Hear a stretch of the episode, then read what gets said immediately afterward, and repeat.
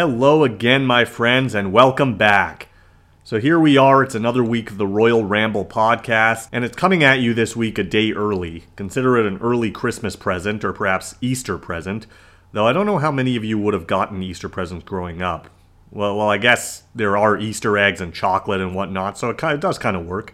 We are now a second week removed from the WrestleMania 38 extravaganza. Has it kicked in yet? Believe it or not, we are only about 50 weeks away from WrestleMania 39 next year in Los Angeles. Roman versus The Rock. Let's do it.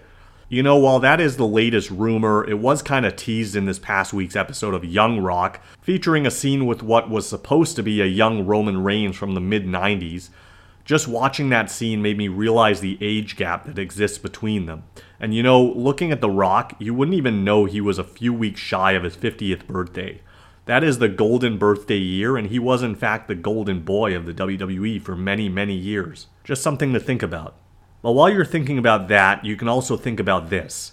One of the themes of this week's episode is Young Rock, and I had a chance earlier this week to chat with Downtown Bruno himself.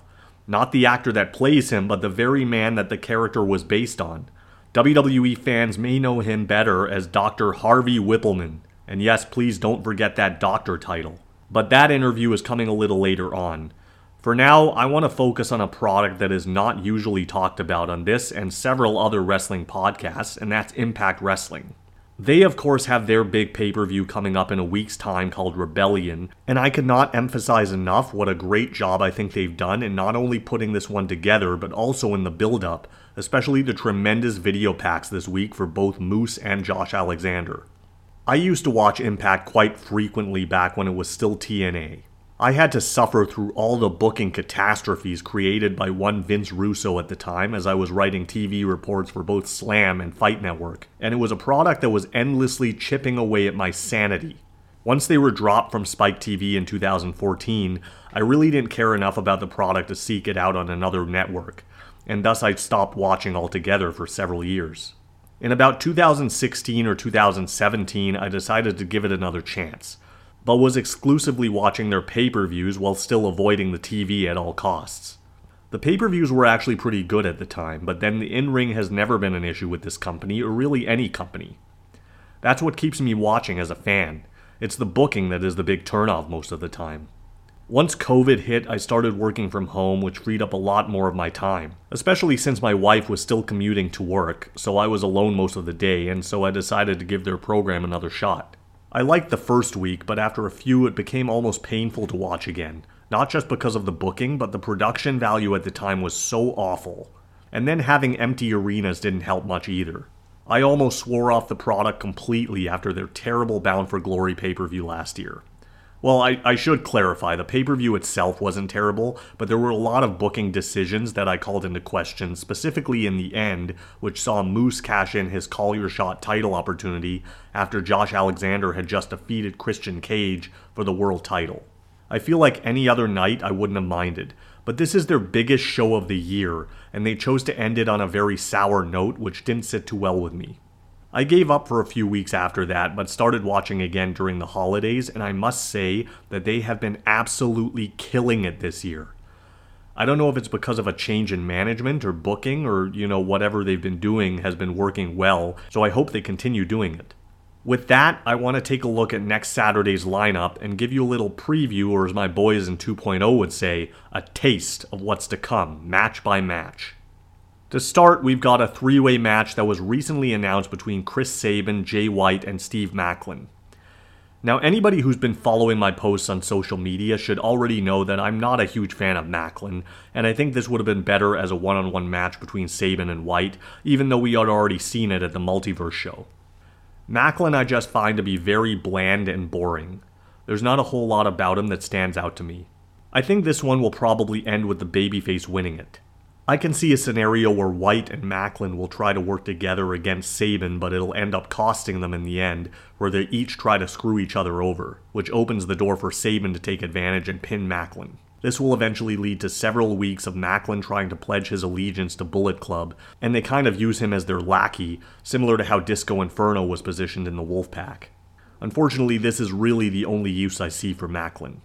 Tomohiro Ishii is on the card, ladies and gentlemen. Might I say, I love how all these companies are working together.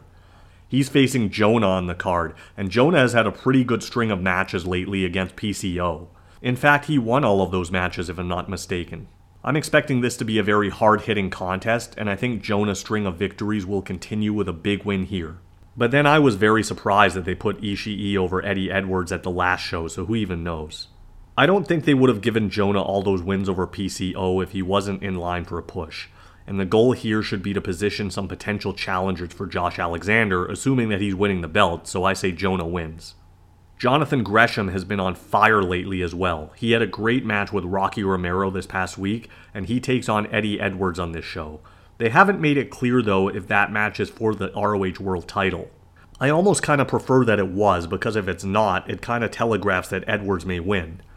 I think Edwards definitely needs a strong win here because he'd been doing nothing but losing lately, and if the goal of Honor No More is to destroy Impact from within, then this group needs to get on the winning track, because therein lies the difference between the NWO and Retribution. I would like to see Eddie weasel his way to victory here and win the ROH title if it's on the line. I can actually see a surprise run in by Jay Lethal and Sanjay Dutt, as they kinda got into it with Gresham at the Supercard of Honor event. So they cost him the match and branch off into a feud when ROH returns full time. Again, I'd really prefer it if Eddie won the title. I'm not a huge fan of Eddie Edwards, but I think for this storyline to work, they need to start winning some big matches. One of the better angles in this company lately has been this Champ Champ challenge that Deonna Purrazzo has been doing.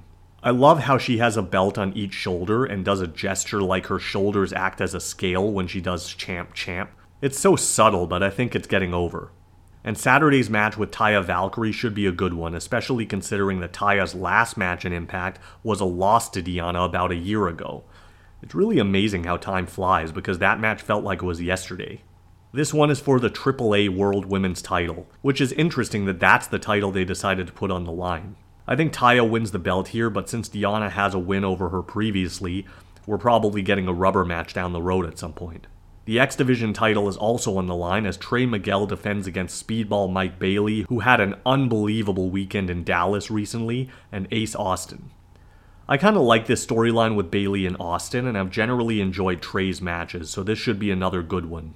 I'm just so happy that the X Division is finally back to where it should be in this company. This is once again the workhorse title. I don't think Bailey and Austin really needs to be a title program, as I can see them either as a tag team moving forward or in a singles feud without the title.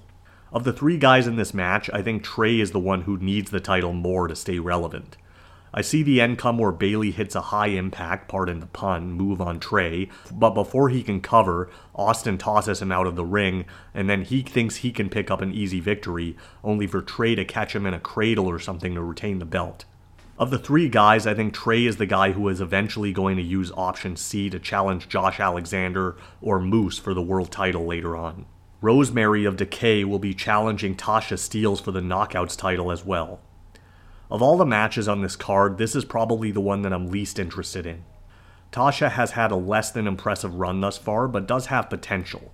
I just don't like how she's the champion, but she's still viewed as the number three knockout in the division, behind Mickie James and Deonna Purrazzo. Maybe even number four if you include Jordynne Grace. I'm not expecting this to go very long, but I do expect Tasha to retain here as Savannah Evans gets into it with Havok on the outside, and as Rosemary is temporarily distracted, Tasha takes advantage to keep the belt. You also have the multiple team match for the tag belts. I didn't see that match listed on the official card, so I don't know if it's been removed, but I can see great things happening in that one. The one wild card in this whole situation may be Dem Boys themselves, the Briscoes, who announced that they will be debuting in Impact the night after Rebellion in Poughkeepsie. But with this show also being in that very city, I can totally see them as being a surprise entrant in this match and walking away as your new Impact Tag Team Champions. The Impact World title match will close out the show, and you know what? Whether you're a fan of Moose or not, and I think the audience is still divided on that one, I have to say that this one has had a tremendous build both on and off screen. That said, they need to pull the trigger on Josh Alexander winning the title here. That is a must. Moose has had an okay run, but I don't even know where you go with him after this. Alexander wins clean and has the victory celebration that he should have gotten at Bound for Glory with his family in the ring, the pyro if Impact can afford it, and confetti, the whole works. And if they're keeping the forbidden door open, perhaps it's time for Ethan Page to walk right through and challenge his former partner down the road. That may be in the forecast. Speaking of forecast, though, there's a little segment I usually do on this show following a pay per view preview. It's called Fantasy Forecast, where I attempt to predict the whole card for the next big show. In this case, it's Slammiversary. So let me gaze into my crystal ball and see if we can get this right. If my rebellion prediction is true, that means Josh Alexander will be the world champion, probably come Slammiversary as well.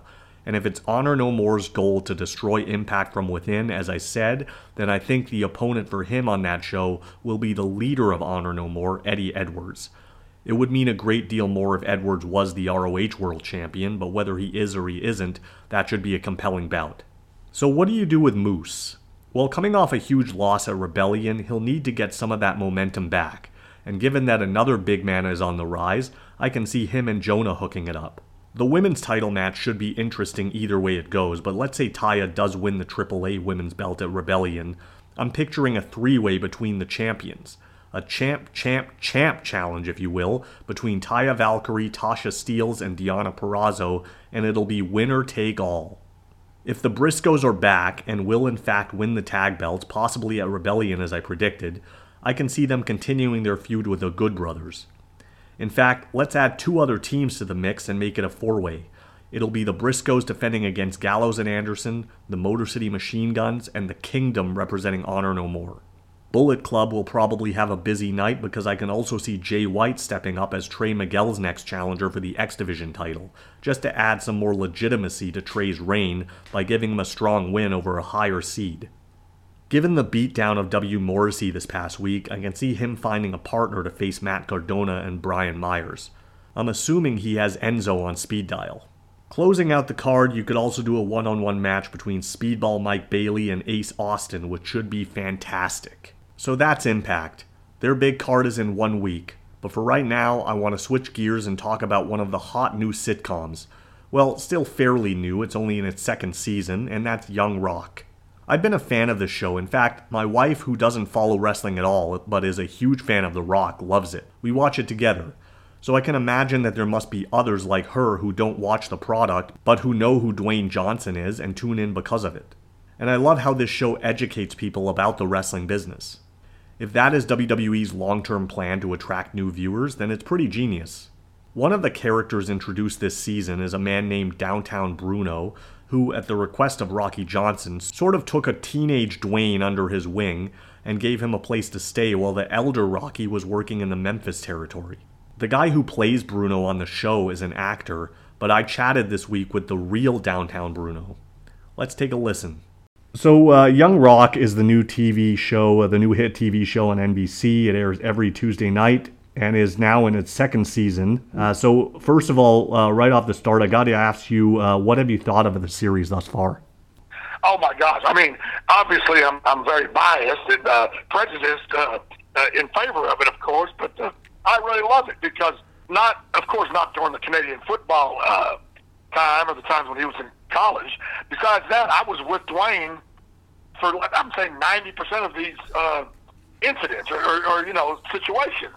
So uh, you know, I, it's very it's almost uh, to use a word that Dwayne uses a lot when he discusses this, but I agree with it. Surreal, because you know, other than you know little tweaks for make it more television friendly or whatever, and taking away some of the more hardcore things that we did when we were young. Mm-hmm. It's really very accurate, and like I said, I can say that from a first-hand basis, and that's me. I was right there um, in it, so yeah, it's mm-hmm. very accurate. And being as close to Dwayne as you were, and uh, well, you still are, and his family as well.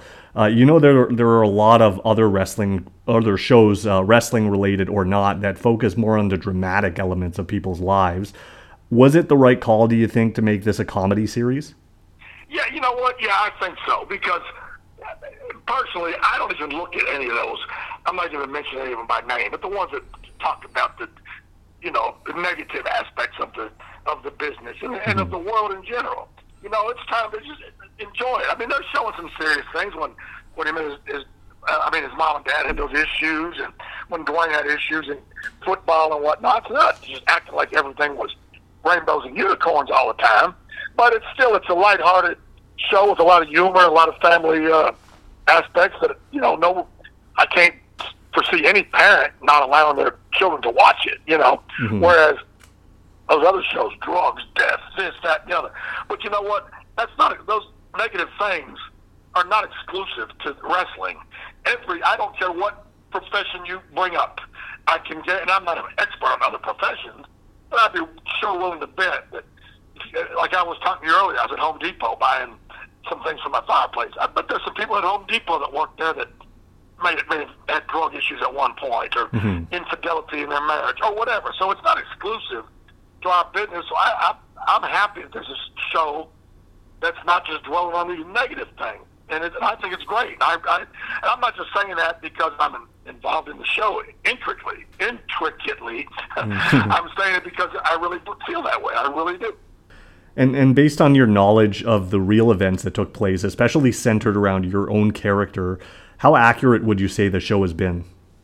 I'd say, as far as things I'm uh, involved in, ninety percent. Like I said, some of them have been changed a little bit for for TV purposes, and I get it. Like uh, they had Rocky uh, Senior mm-hmm. wrestling Jeff Jarrett the other week on TV. Well, that never happened because they were both mm-hmm. good guys at the mm-hmm. same time when, when they were in Memphis together. But I mean, I, I'm sure the reason they did that was because the, you know the younger uh, fans remember Jeff as Double J, right. the villain, you know, in, in WWE and and the other places he went. So I think that's probably why they said, okay, let's everybody will know who Jeff Jarrett is. Let's make him the the bad guy. And it doesn't hurt nothing. I mean, yeah, back in '86 or '87, when that match would have taken place, like I said, they were both, you know, good guys, fan favorites, so that wouldn't have happened. Mm-hmm. But you know, things like that. Like, uh, and I, I never managed Bam Bam Bigelow ever, ever. Mm-hmm. But they had me managing him as his manager, you know, on the show this week. Well, there's nothing wrong with that. You know, I mean, I never was his manager, but so what? It doesn't take away from the story. It wasn't right. like completely fabricated. Mm-hmm. Um, I, we were in the organization at the same time. We got along great. We were friends.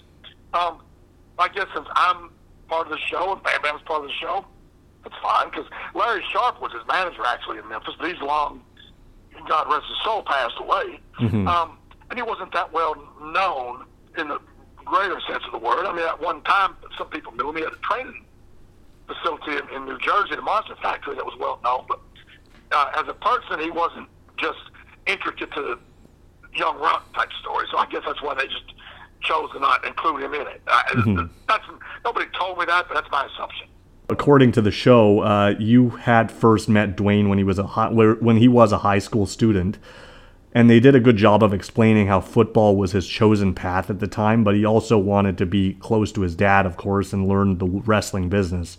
At the time, did you think that he would ever become a pro wrestler? You know, I, I, honestly, I don't know at that time because we really never even discussed it too much.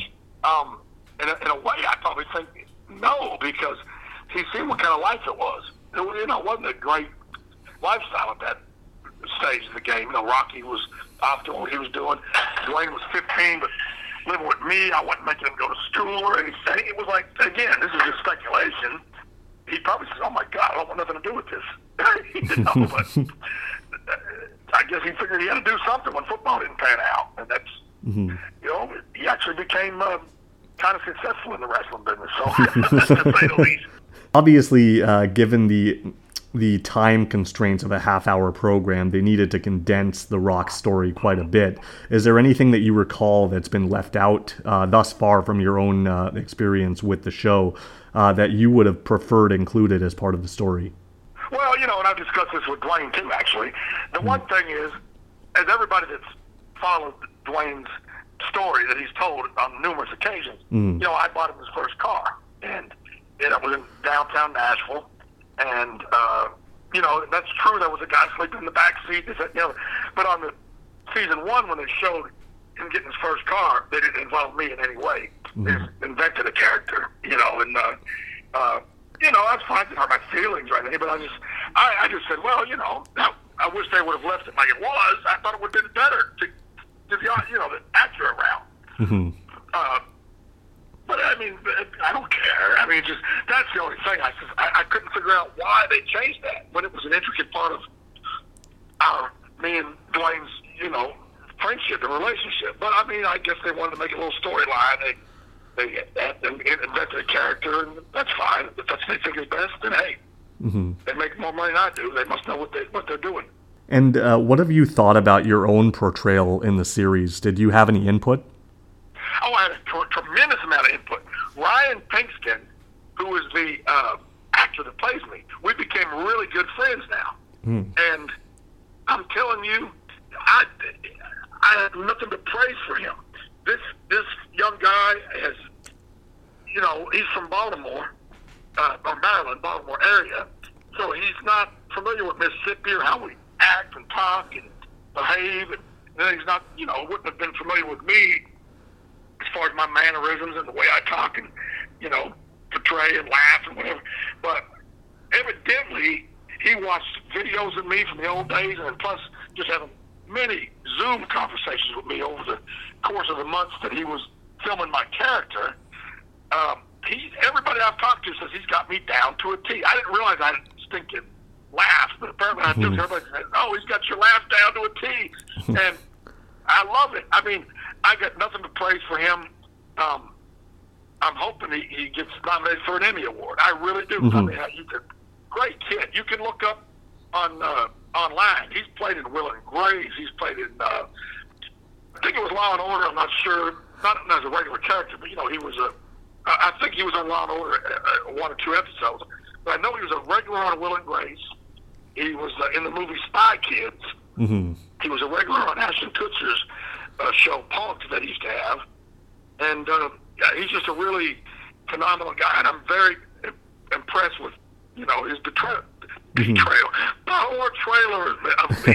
Don't let anybody say I said he betrayed me. Poor trade me. Got it.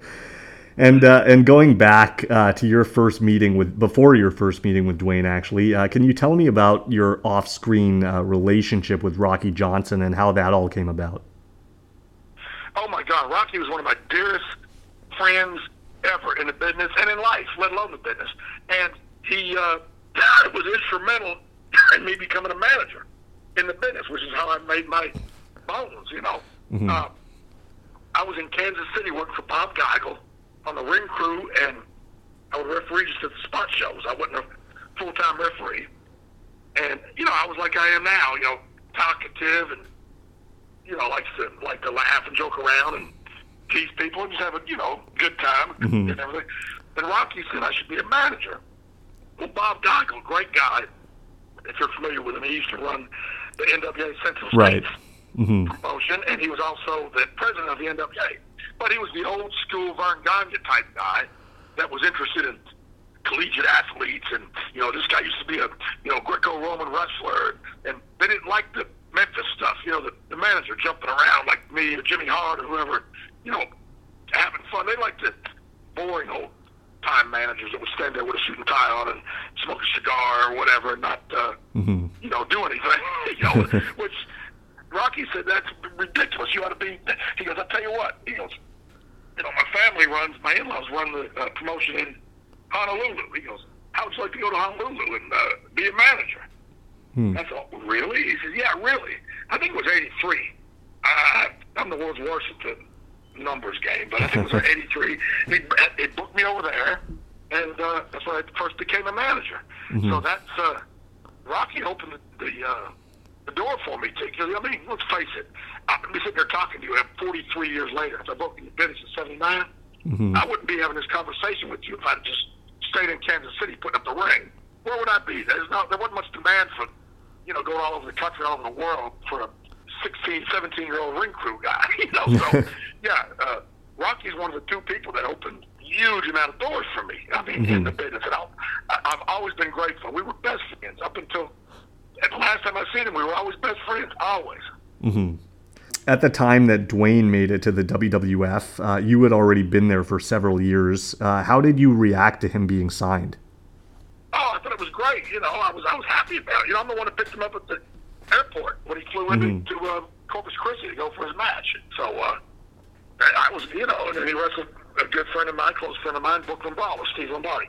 Mm-hmm. And uh, I was very happy. I was thrilled for him, you know, and I was happy that I have any idea he would take it as far as he did, I'd be a liar if I said, "Oh, I knew immediately he'd be the biggest name in the world." No, I would, and Dwayne knows I would. I'd be lying if I said that. I had no idea. I'm mm-hmm. thrilled that he did, but I never dreamed he'd make it to that extent.